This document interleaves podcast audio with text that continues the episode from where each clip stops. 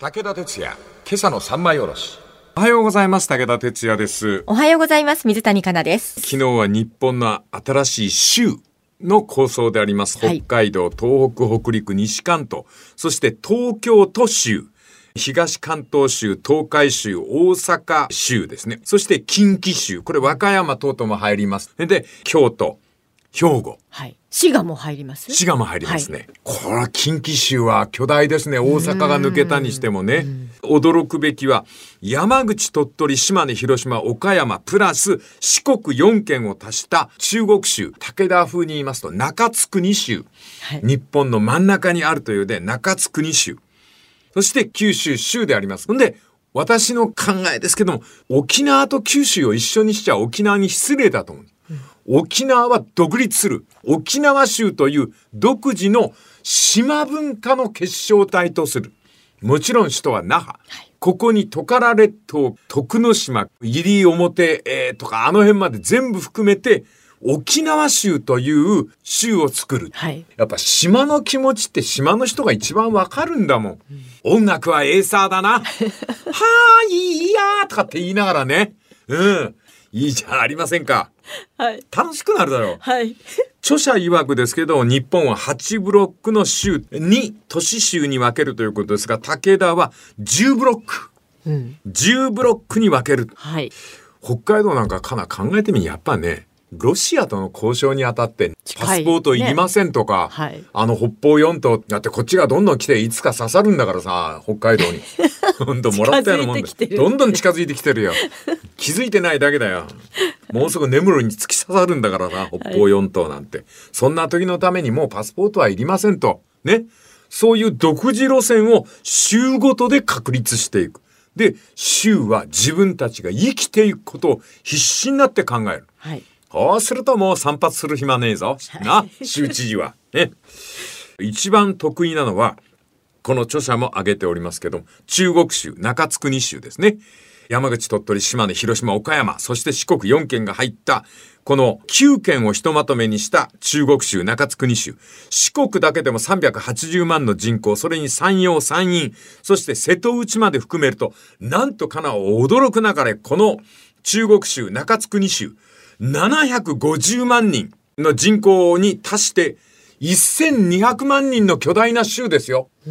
1200万人の大きな州になります。これはもうヨーロッパの一国に値するパワーが宿ることであります。東日本と西日本を結ぶ結節線としての中国州中津国州。しかも四国との間に3本の橋を持っておりますから、もう陸上のつながりと同じで、例えば東京、名古屋、大阪までリニアがやってきたら、次に広島に引いてもらうんですよ。はい。あっという間に隣の州と結ぶことができる。そして北陸新幹線が福井から大阪へ、そこから四国まで繋いでしまうんです。はい。そうすると、ものすごい勢いで発展する30兆円程度の GDP の州が出来上がる。これはデンマーク並みですよ。へえ。すっごいですね。60兆を目指す州に成長する可能性がある。しかも、繰り返しますけども、この州は日本海、瀬戸内海、太平洋3つの海洋を持つエリアとなる。しかもバランスが抜群にいいのは、農業圏としては高知。漁業の方が盛んなのが島根なんです。はい今はね、高知から島根まで7時間から8時間かかるんですけど、ここに高速を通すんですよ、道路を。はい。それで時間を短縮したら、島根の魚の横に高知の野菜、取れたての野菜が並ぶというような、そんなあなたおもてなしができるようになれば、これはもう国際的な観光都市として大きな商売ができるわけです。はい。しかも、広島や岡山まで出ていくと新幹線がリニアと結ばれておりますんで、あっという間に別の州へも。はい。今ですね、ここ、あの、白尾線しかないんですよ。白尾線。はい。岡山と米子松江を結ぶのは。これが一挙に広域圏に成長できるわけです。俺が話すともう全部うまくいきそうだな。そうですね。はい。しかも瀬戸内海は水運を利用して、広島、福山、岩国、周南を結び、造船から石油コンビナート、製鉄、セメントの工場地帯を瀬戸内に発展させることになる。こうやって考えますと、今バラバラになってる魅力を州でまとめていくという。そしたらあんたもスタバがあるとか、ローソンがないとか、そんなことで言い合っている暇はない。しかもね、俺これね、俺なるほどなと思ったんですけどね。